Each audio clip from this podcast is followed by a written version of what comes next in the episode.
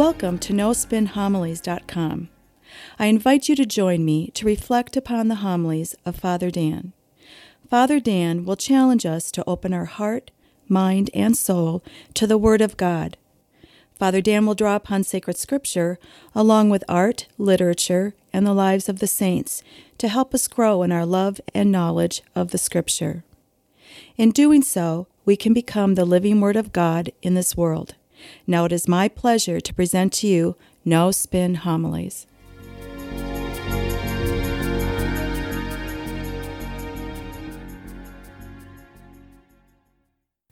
As a Catholic Church, we have hundreds and hundreds of saints. Saints that have been canonized for heroic virtue or for doing great things. Now, one could argue it may be somewhat disappointing well over 90% of our canonized saints are religious priests, nuns, bishops, people that choose to live celibate lives. There are very few married couples that are canonized saints. Now, think of sanctity, heroic virtue. What comes to your mind? Or who comes to your mind? I don't know about you, but what comes to my mind is parents.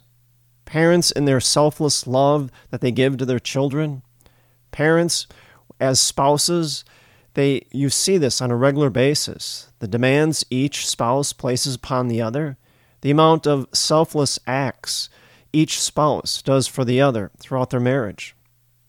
Now that's what I call sanctity. That's what I call heroic virtue. If you look in the first reading, as well as in the gospel for this weekend's readings, they speak to us about just that, about the holiness of married life.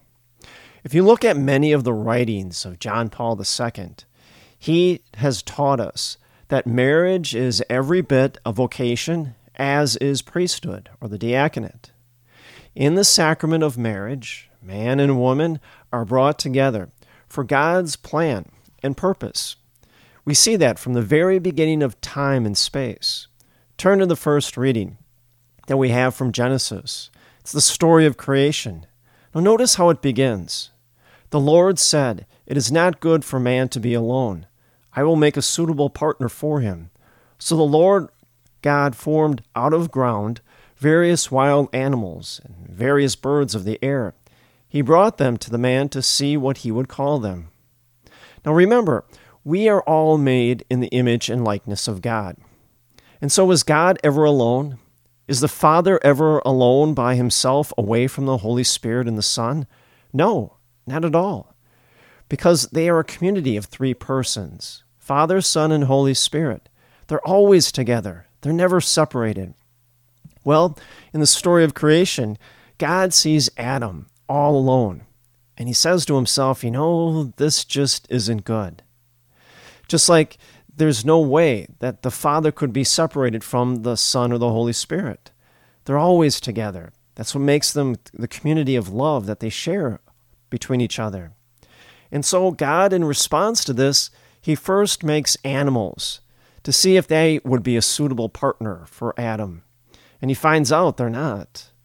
See, Adam can't relate to the animals intellectually, socially, or even emotionally. Next, God creates Eve out of Adam's rib. Now, what's declared here? The equality of Adam and Eve is the grounds of partnership, which really is the foundation for marriage. See, now Adam and Eve can be truly friends and partners. More to it, it stresses that marriage is part of God's plan and purpose. A married couple is drawn together precisely for the purpose of accomplishing God's plan. Jesus Christ and St. Paul saw this very clearly in the Gospels, as well as in St. Paul's epistles, his letters. We see Christian marriage has a Christian purpose to it. More to it, Christian marriage is best symbolized or mirrored with the union of Jesus and his church. Throughout all four of the Gospels, Jesus always refers to himself as the groom. The church, us, we are the bride. And so Jesus gives his love and his very life for his church, his bride. And as a church, our response is to give our love to God and offer lives to Jesus by living by Jesus' teaching. Look at St. Paul. Repeatedly wrote about how love and marriage between man and woman is the closest expression of love between Christ and his church. Therefore, we have to begin to ask certain questions. Was Jesus' love for his church joyful? Sure, it was.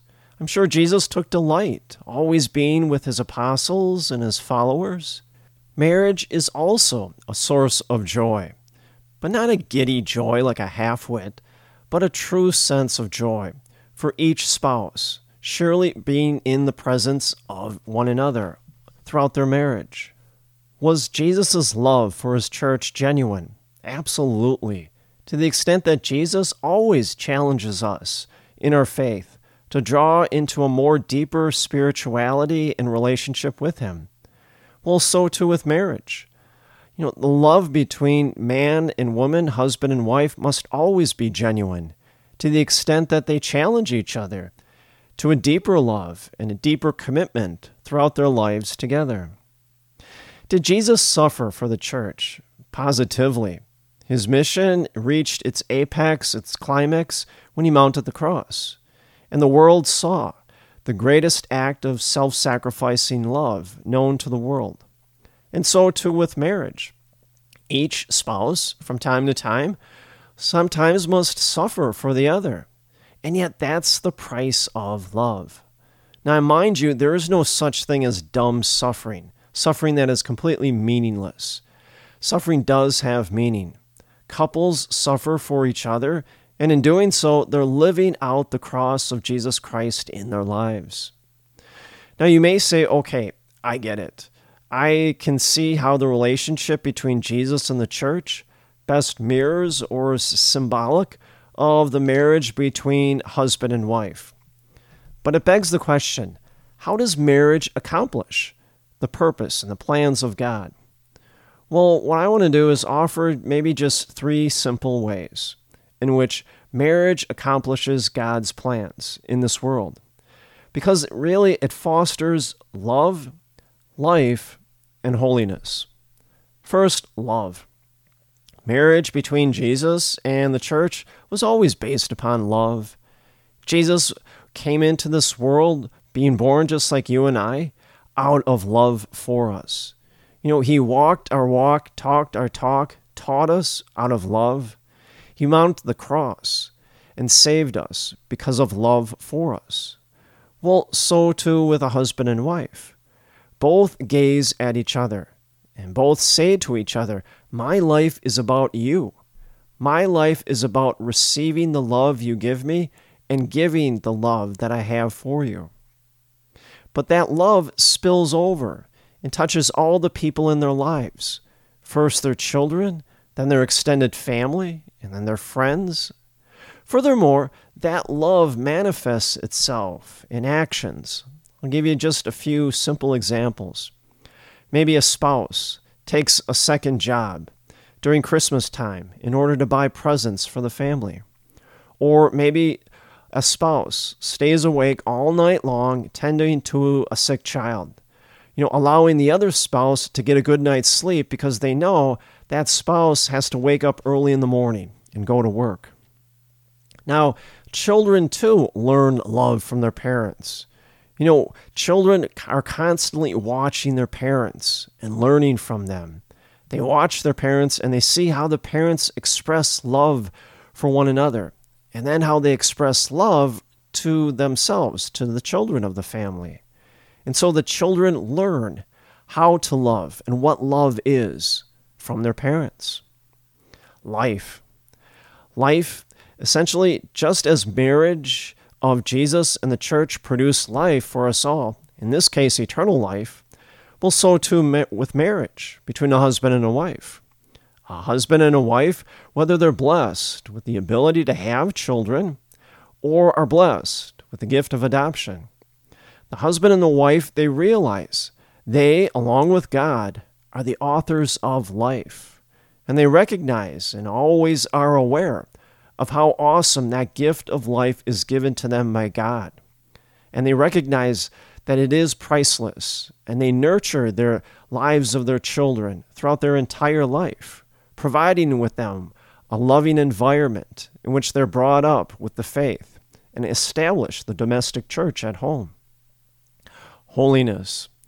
Just as Jesus makes the church, us, holy, so a husband and wife make each other holy. Each spouse encourages each other motivates, maybe even challenges each other to grow stronger in their faith. Furthermore, both the husband and the wife, they recognize their role by being the primary educators of their children in matters of faith and morals. And in doing so, again, they establish, they create, and then they nurture the domestic church at home for the entire family and in doing so, the entire family grows stronger in the spiritual and moral life. Friends, today the readings are a beautiful symphony. They all blend together like a beautiful song. The readings speak to us about marriage, the beautiful sacrament. Marriage, yes, it's a reality that is deeply blessed by God, but also it's reflective of the way God is towards us all. And may the grace and the peace of Jesus Christ rest upon you always.